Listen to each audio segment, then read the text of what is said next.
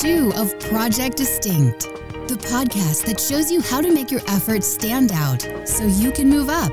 Discover what it takes to grow your business and yourself with best selling author and member of the Sales and Marketing Hall of Fame and the Professional Speakers Hall of Fame, Scott McKain. Yesterday, we talked about the fact that people leave your business, customers don't buy from you anymore because of perceived indifference. In other words, whoever the contact is with, with your organization or with you, rightly or wrongly, they are perceiving indifference. They're perceiving a lack of passion and commitment and connection. That's why they're leaving. So let's follow that up with another important aspect on today's Project Distinct, and that is what does talent have to do with customer experience? The quote from a recent blog post says As digitalization changes the face of retail, there's been a shift of power to the consumer, which has completely changed the equation. So, whether you're involved in retail, I'd expand it. I, everything is touched by this. There's a shift of power to the customer. So, how does the talent that our organization has, regardless of your size, you could be you can be General Motors or you can be a general store. It really doesn't matter because the people that you have dealing with your customers is going to determine the perception that the customers have about the quality of your business. We're going to be talking about that. It's an important topic on today's Project Distinct, brought to you by DistinctionNation.com.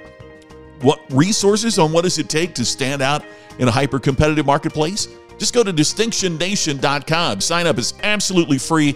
Download a 14 day audio program on how to create personal distinction, workbooks, everything you need. Ebooks there too. All free just for joining the nation. Come join our nation, Distinction nation.com.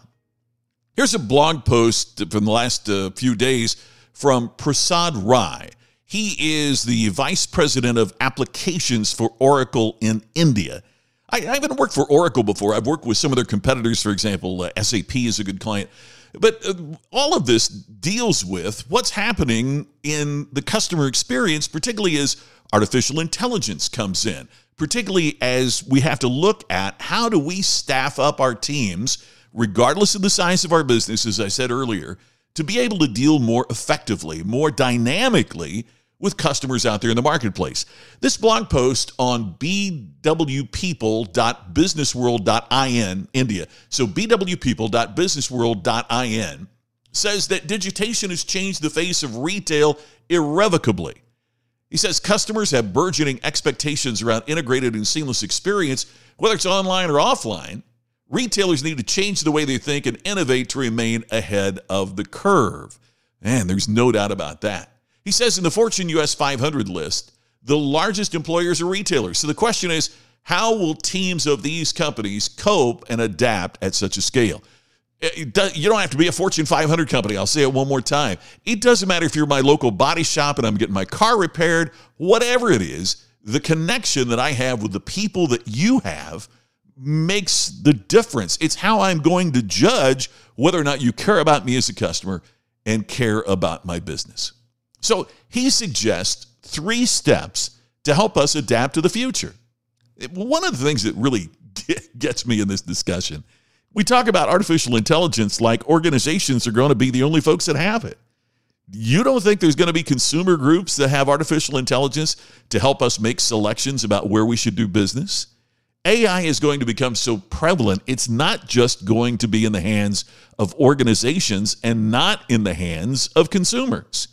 My buddy Dan Burrus, in his blog posts that he does, uh, emails. If, you, if you're not on Dan's email list, it's a great one to sign up for. It's Daniel Burrus, B U R R U S, danielburrus.com. He has a newsletter called Strategic Insights. And as he says in his latest one, everyone is applying artificial intelligence and machine learning. He's written a lot about the disruptions in manufacturing, but it's in everything. Uh, it's in the construction industry. He writes about in his latest one, which makes up 7% of the global workforce.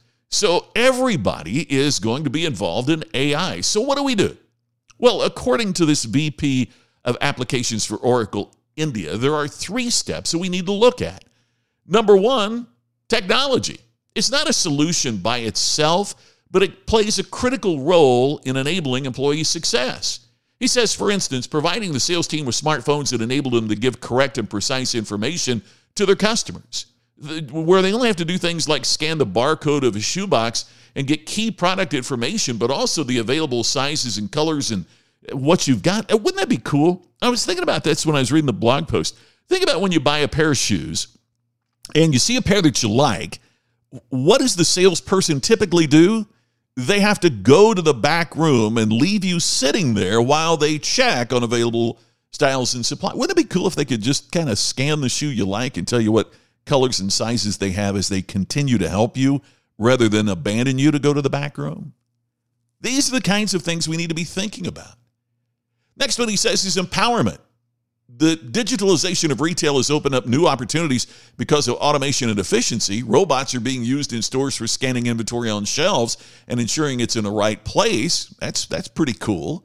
But what has to happen then is for the sales team to have better service for today's highly knowledgeable customer because they leverage that information. So empower your people to use for the customer's benefit the information that you're creating through these new technologies. But finally, and most importantly, training. Quote, investing in training can't be overstated. Successful retailers are those who are concentrating on training their field staff instead of closing or downsizing their business. Did you get that? That's really important. Let me say that one more time. Successful retailers are those who are concentrating on training their field staff instead of closing or downsizing their business. He says here some retailers have started using virtual reality in their training in order to enable the field staff to experience the pressures of high shopping days like Black Friday or holiday shopping. Last time I was in Australia, it was really cool because Volkswagen was showing how you could use virtual reality to demonstrate some of the features of the car so that employees would know the product more effectively and more efficiently but also so that, for example, you could show a customer what the car will do if a, for example, a dog like runs in front of them, how the car will brake, which you obviously can't do that every time out on a test drive. So you can educate your team and you can help educate your consumer through virtual reality and other technologies that you use in training. So the three again, empowerment, technology, and training are the steps that we need to do to make certain our talent, our teams, have the ability to deliver the level of customer experience that we desire. So the question is are you going to just leave that to big organizations? And if you're part of a big organization, how are you going to get engaged to make that happen? But if you're a manager of a division or you're an individual sales professional, what can you do to educate and train yourself. Part of it is as you're driving, listening to podcasts like this. Part of it is using the time and the resources that you have to develop your own curriculum of self study to move yourself to a higher level. One of the things that I found in common with distinctive leaders, distinctive performers, distinctive individuals is that they don't abdicate the responsibility for their own learning and education to the organization or to someone else they grab the bull by the horn, so to speak, and they develop their own curriculum for learning and growth and education. That's part of why this podcast and many others like it are here. That's what you have to do to take it to the highest level of distinction for your career and for your company. That's all for today for Project Distinct. Thanks for listening. I look forward to joining you again tomorrow with another new edition of Project Distinct. You've been listening to the podcast to help you create distinction so you can stand out and move up. Project Distinct with Scott McKain. To have Scott become your virtual coach and to discover more distinctive resources, check out distinctionnation.com for free videos, posts, and more. To have Scott personally deliver his message at your next event, go to scottmckain.com. Please share today's message on social media and make sure to subscribe to Project Distinct on your favorite podcast app. We will see you tomorrow with another episode of Project Distinct.